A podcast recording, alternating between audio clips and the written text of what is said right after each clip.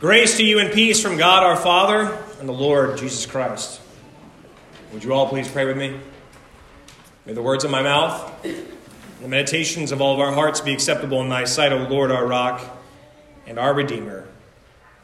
Amen. I don't know about you, but do you feel like things just can't get worse? I just, I turn on the television or I get on my phone and there's natural disasters that are just happening across the globe. They're ravaging particular communities. Political discourse, partisan rhetoric is dividing families and friends and churches. It's becoming ever more expensive to just live. People's wages aren't going up. Things just feel really, really broken.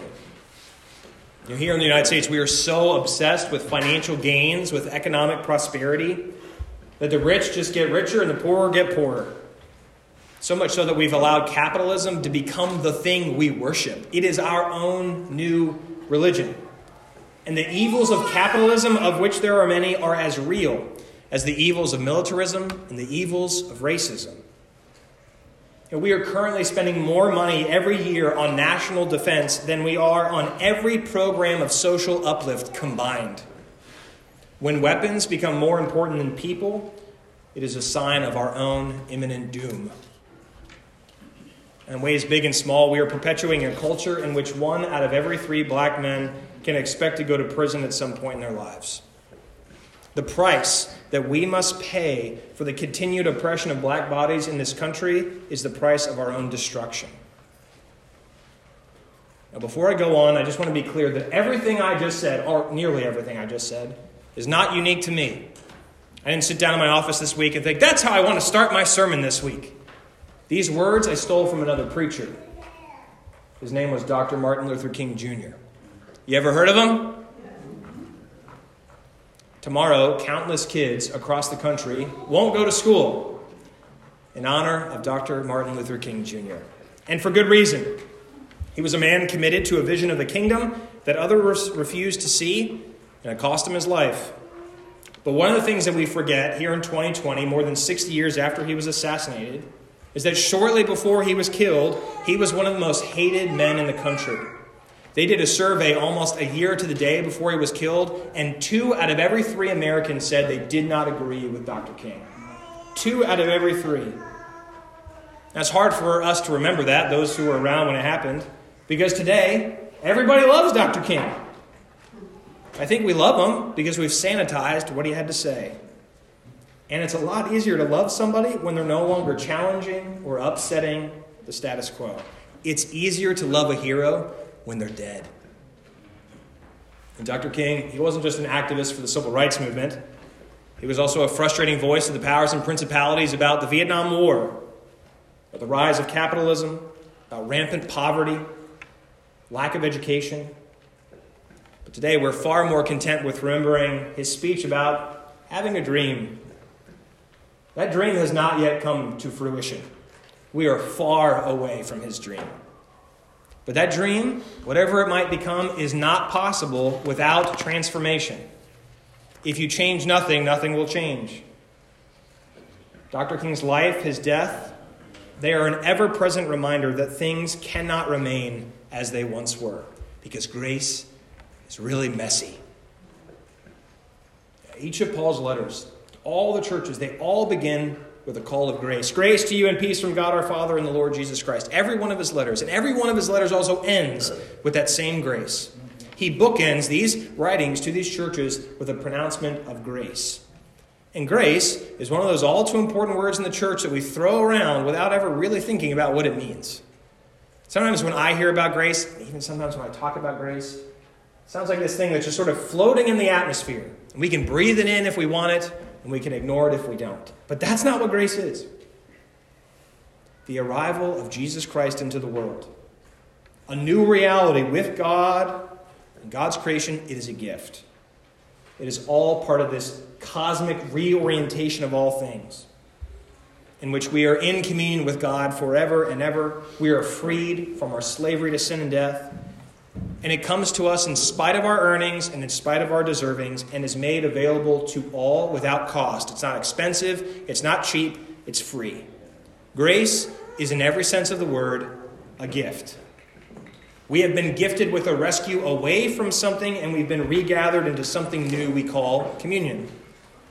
But this gift we call grace is so fundamentally different than every other gift we think about. Because now, whenever we're given a gift that we weren't expecting, when we're given something that we weren't expecting at all, we don't respond by being grateful for the gift. The first thing we think about is, no, now I have to give them something back in return. Think back to Christmas. It wasn't that long ago. Did anyone give you a gift and you didn't get them a gift?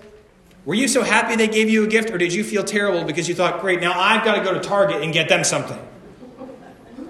For some reason, in this world of gift giving, we're always trying to make sure the scales are equal all the time, that we never have to owe anyone anything. But the gift of grace is completely different. We cannot repay the gift of grace. No amount of work, no amount of giving, no amount of money, no amount of faithfulness, no amount of morality can make up for the gift of grace. It is given, and the scales will always be in God's favor. When we think about grace, it's just like this concept in our minds. You know, oh, grace. What is. In the early church, grace was a real tangible reality. In the early church, they gifted things among themselves. They gave each other things like food, money, clothing. They took care of each other. And they took care of the people who needed it the most. And they didn't do it by keeping some sort of ledger book and saying, okay, I gave Crystal a coat. Now we got to make sure Crystal gives me one back. And I gave a meal to Louise, so Louise, you better give me some food too. It was just done. No expectations of receiving anything in return. They tried to live out grace.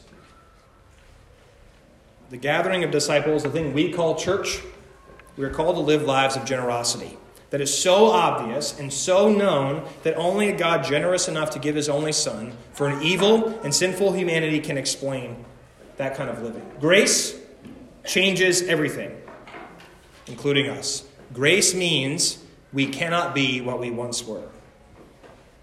There's a lot of talk in the church today about how God loves you just the way you are.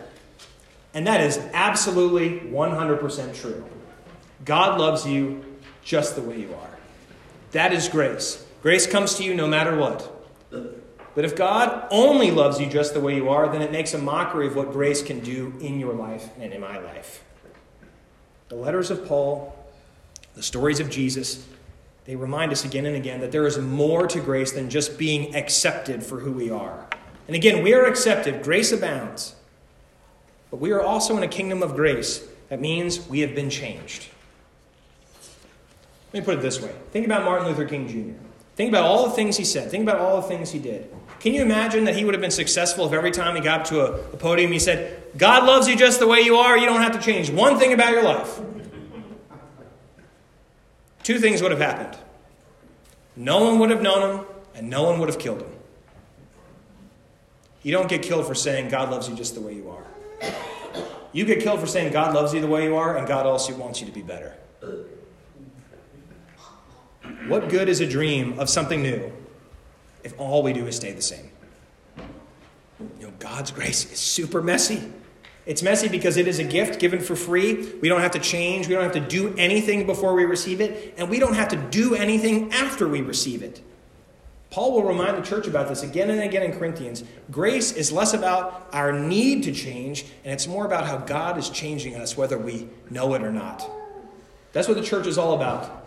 It's why we read Scripture. It's why we sing songs. It's why we have the bread and the cup, because God is making us new.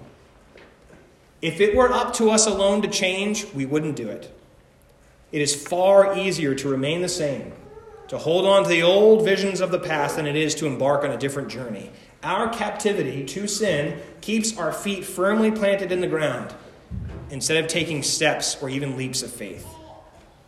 But thankfully, God will not leave us to our own devices. God is in the business of raising the dead.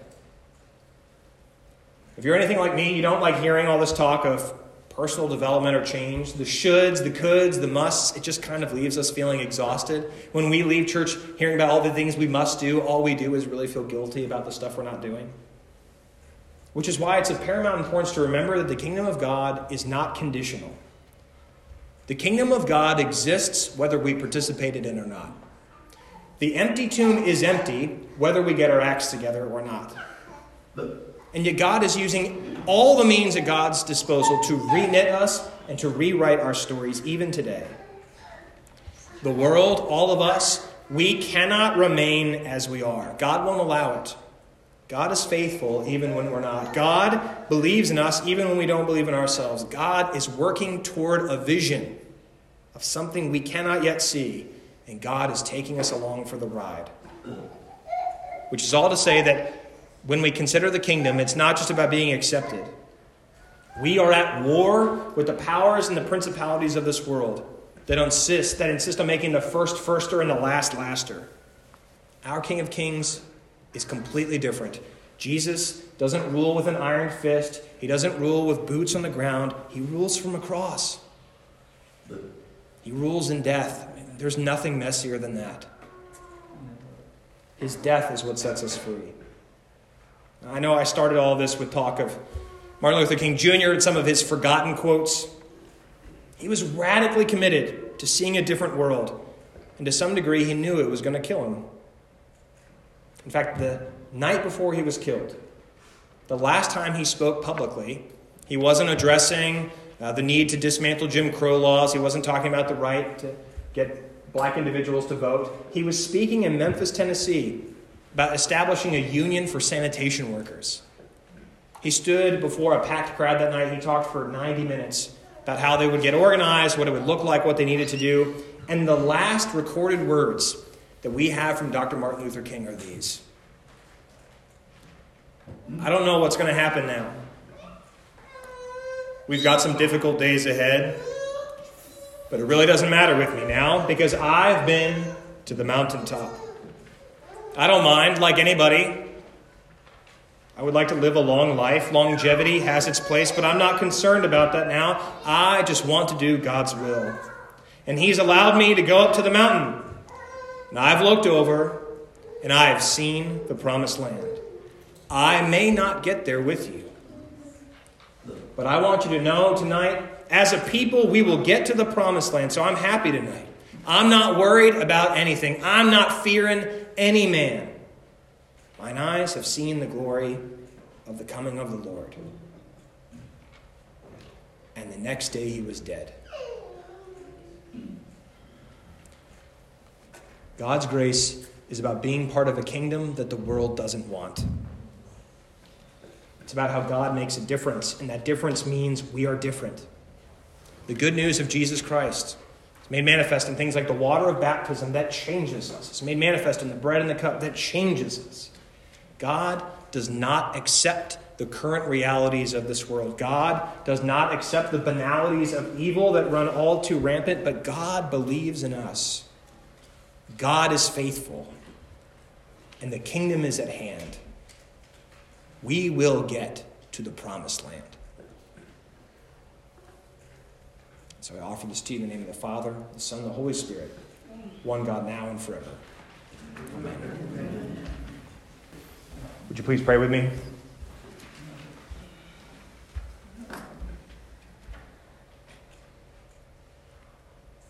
Lord, you must be up to something.